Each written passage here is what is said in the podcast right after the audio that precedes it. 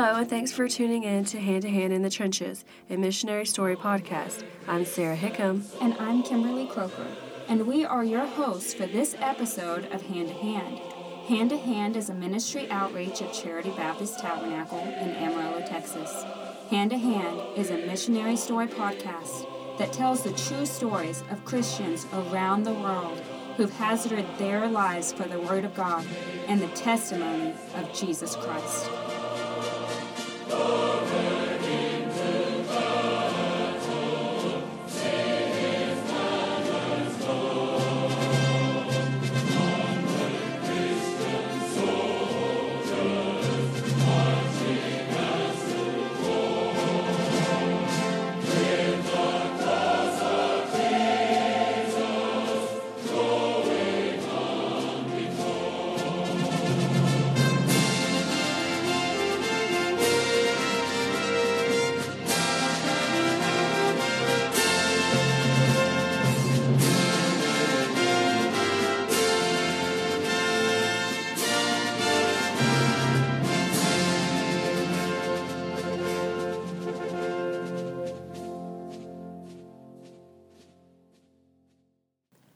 Hello, and welcome to the second episode of the story of W. Wyeth Willard, a Navy chaplain in the Solomon and Gilbert Islands during the Second World War.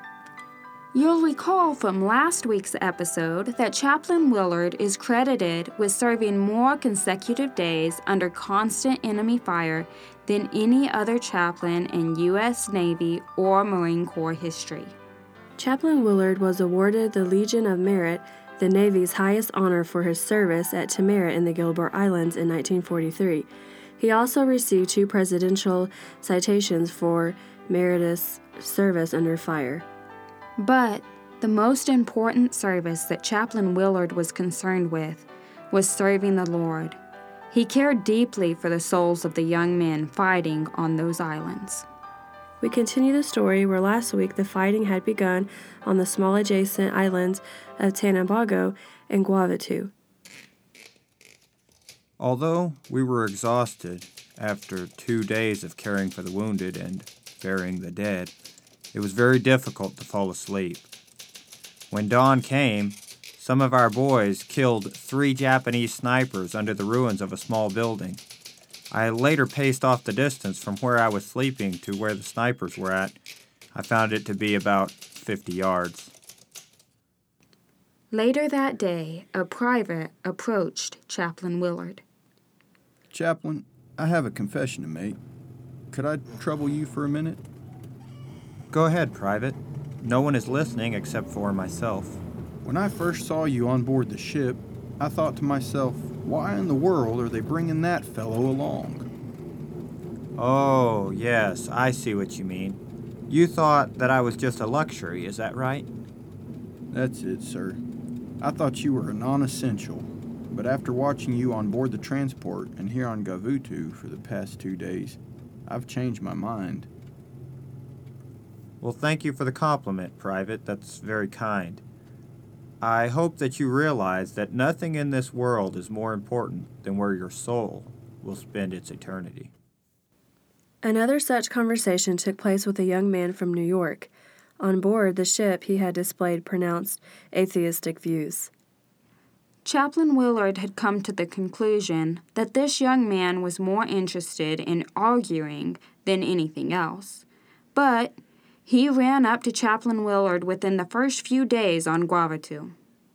Chaplain, if this keeps up much longer, I'll be thinking like you. Why do you say that? What's happened?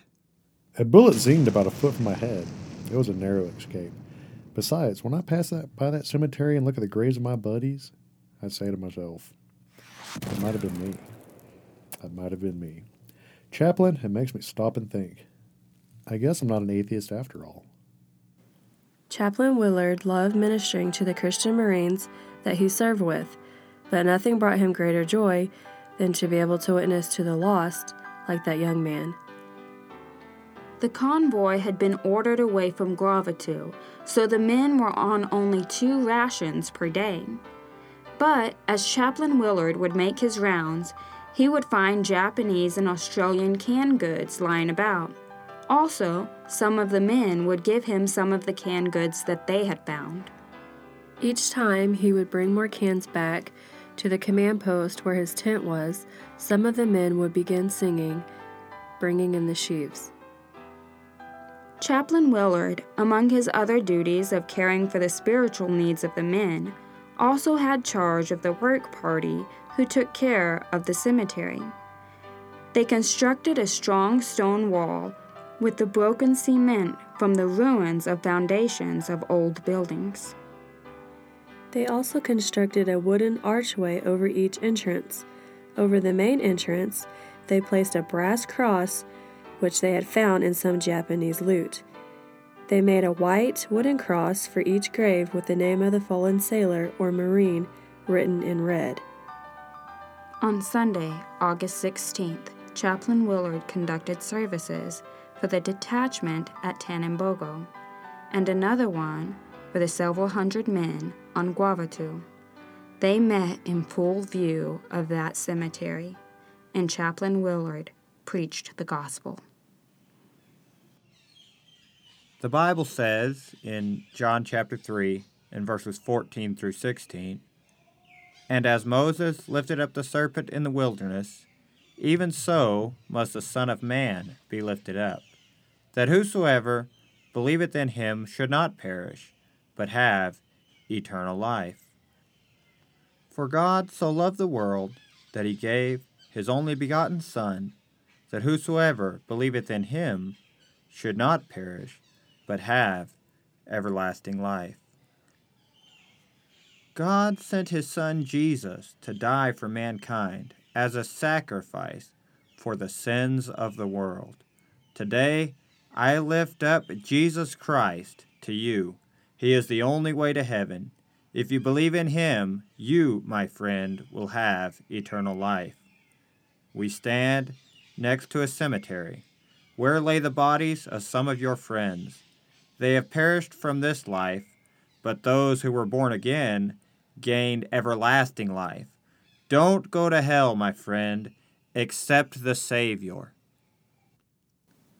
Thirty seven men came forward on Tanambogo, and forty two of them gave their hearts to the Lord on Gavutu. Chaplain Willard found an open door with a lot of men because they were very conscious of death. On August 18th, Chaplain Willard boarded a Higgins boat. A Higgins boat was a small boat used by the Navy to land Marines and supplies on beachheads during World War II. It could hold around 36 men. It could also transport jeeps and bulldozers to land. Chaplain Willard was on his way over to the island of Tulagi to minister to the troops that were fighting over there. He stopped by the command post and was introduced to Brigadier General William H. Rupertus. It's good to meet you, Chaplain. Which island do you come from? Well, thank you, sir. I've been on the island of Gavutu. I've heard the fighting is very intense there. Yes, sir, it was much, much worse than we expected. The fighting has slowed down somewhat, but still very hot in some places. What can I do for you? Well, sir, I know the men on this island have been without church services ever since we landed, so I would like permission to conduct services for these units and those on Makambo.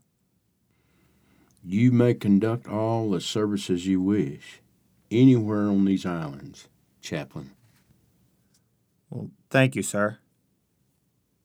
After securing the general's approval and sanction, Chaplain Willard walked for nearly two miles to the area called Blue Beach. He met with the combat's team commanding officer, Lieutenant Colonel Robert E. Hill, and arranged for services to be held for the men.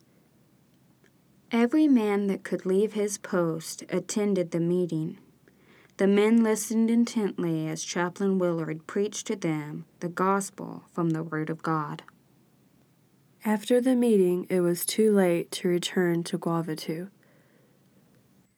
Chaplain, it's too late for you to return to your own command post in Gavutu. Why don't you stay here tonight? It'll be too dangerous for you to sail back in the dark. Thank you, Colonel Hill. We don't have many supplies. We were prepared for only a three day battle, so we are one meal a day, and sleeping conditions are not the most comfortable. But we have a stretcher for you to use as a bed. Sorry, no pillow. That's all right, sir. Thank you very much. No, thank you. I appreciate you coming over here to Tulagi to preach to my men. I am a born again Christian. Praise the Lord. The two men became acquainted quite well, and plans were made for Chaplain Willard to be escorted to the other side of the island to conduct services for the men over there. About 5:30 that morning, they were startled awake by the thunder of guns. A Japanese destroyer lay not far from the shoreline and was bombarding the island. Fortunately, this bombardment didn't last long, and not much damage was done. So, they crossed the island, and services were held for those men. Chaplain Willard also preached for a company of Marines at a native village. These services were attended by 115 officers and men. At the invitation, 34 went forward. Among those who accepted Christ was Captain Colby D. Howe of Hollywood, California, and Captain Earl J. Rouse of Ogden, Utah. There seemed to be quite an appreciation at the three services held those two days. Again, Chaplain Willard was asked to stay because darkness was coming soon. The colonel offered Chaplain Willard a clean shirt and pair of pants. It had been quite a while since he'd had the opportunity to put on fresh clothes, and he felt like a king. The following Sunday, Chaplain Willard conducted four services of the islands of Tanambogo, Gavutu, and Tulagi. That evening, word was received that a Japanese task force was on its way to recapture the Solomon Islands. So Chaplain Willard stayed at Tulagi as guest of Colonel Hill where the last service had been held. They prepared for the enemy attack most of the night. Thankfully, this attack never came. On August 26th, Chaplain Willard moved his gear to his new quarters on Tulagi. Arrangements were made for six services to be held the following Sunday. That Saturday, Chaplain Willard had to go back to Gavutu, so while he was there, he decided to wash his clothes. He wrapped mosquito netting around his waist while he washed his clothes, but he didn't cover his chest and his back. He got sunburned very badly while waiting for his clothing to dry. On Sunday, the services at Tanambogo went well, but during the Gavutu service, he began to feel groggy. During the third service at King George Field, Chaplain Willard collapsed from heat stroke. Chaplain Willard had recently been assigned an assistant, Sergeant William C. Culp, who cared for him while he was sick. The air raid alarm would go off, but he was too sick to move. Thankfully, no bombs fell on Tulagi during that time. A few days later, Chaplain Willard decided he felt well enough to get up. Sir, what are you doing out of bed? You should still be lying down. Sergeant, I, I feel a lot better, and I've been lying around too long. I, I must get back to work. But, sir, I don't think you should be up yet. Thank you, but I'm sure that I'm fine. He felt good all that day, but that night it rained and he was soaked through. His fever returned and he had to return to bed for several more days. He was finally well and able to return to his work. The Marines were constantly on alert. Very often, the air raid alarm would sound, and a few men would shout, Condition red. everyone would scurry to the nearest foxhole. Chaplain Willard found truth in the old saying, There are no atheists in the foxhole. He would add to that saying later by saying, There are no unbelievers when the big guns open up. He would also say, False philosophies dissolve before the reality of death. All becomes vain but the Christian hope. Sergeant Culp, are you ready to head over to the sick bay? Yes, sir. Private Sheldon is going to meet us there with his guitar. Amen. Thank the Lord. I'm certainly glad that his guitar came in in that load of supplies recently. Yes, sir. It sure is a blessing to have music to accompany the singing Sunday at the meeting for the wounded. Yes, the Lord is good. The three men would go together to visit the sick boys. Whenever they had meetings, Private Sheldon would play the guitar, Sergeant Culp would read the scripture, and Chaplain Willard would preach. Many times the services were broken up by the sound of air raid alarms. The men would all hurry away to battle stations or to the safety of their foxholes. One day, the Japanese had hit an American destroyer. A call came for all available doctors and corpsmen to assist the wounded. Chaplain Willard boarded the damaged destroyer. Large shell fragments had pierced the radio room, killing the faithful operator. Fourteen men died at their posts. Hundreds of survivors had been brought to sick bay. Many had suffered internal injuries from the explosions, and while many others were exhausted from exposure in the water, many of these men died from their wounds. Sergeant Culp, fill that basin with water. I'll wash the faces, arms, and chests of these wounded while I try to comfort them and give them the gospel. Yes, sir. These doctors and corpsmen are too busy treating their wounds. That's a great way for us to help out. Private, would you like a wash?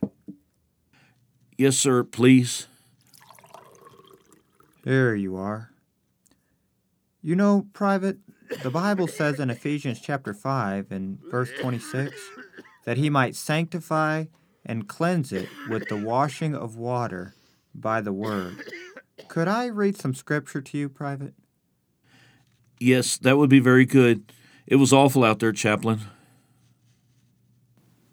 The men worked all day long and late into the night, washing the wounds and witnessing to these men. The U.S. Navy was locked in battle with enemy warships. There were five services scheduled that morning, but not many men attended. Most were at battle stations preparing for another attack. The Navy sank four enemy transports that day saving thousands of Marines' lives from death or from the cruelty of Japanese prison camps. If all the Japanese soldiers that were on those transports had landed, it would have been a very bitter battle. I would like to say thank you to all of you men that were able to attend services today. I know you are all exhausted, but I think as we close, we should pray and give thanks to the Lord for protecting us from the attack that was coming today. Sergeant Culp, would you pray? Dear Lord, we thank you for your word and the message we have heard. Help us, Father, to be strong and courageous in battle. And we want to thank you, Father, for protecting us and for your watchful hand over us. Please be with our Navy out there fighting now. Amen. Thank you, Sergeant. You are all dismissed. God bless you. Sir, you look very tired. Yes, I am, William, but no more tired than you or, or anyone else. Some of those men could barely keep their eyes open. I pray this war is over soon. I'm ready to go home. I, I know what you mean, Sergeant. We are all very tired. I wish there was something we could do to help the doctors and corpsmen. They must be completely exhausted working on those wounded men throughout the night. Let's lift them up in prayer, sir. Some of the most courageous men that fought, not only in that naval battle, but throughout the campaign, were the men on the small PT boats. It must have been very intimidating for the crews on those small boats to go up against the much larger Japanese destroyers, cruisers, submarines, and even the huge battleships. But they did their duty with courage. You know, Sergeant, seeing the fine work that those crews on the PT boats are doing is very inspiring to me. The dangers that they face and their narrow escapes make our own little troubles like fatigue appear like chaff in the wind. They remind me of little David fighting against huge Goliath in 1 Samuel chapter 17. We have to end the story there for this week. Thank you for listening to this episode. Next week, we'll see the story shift over to the infamous island of Guadalcanal. Thank you, and we'll see y'all next week. But let all those that put their trust in thee rejoice. Let them ever shout for joy, because thou defendest them. Let them also that love thy name be joyful in thee. Psalms chapter 5 and verse number 11.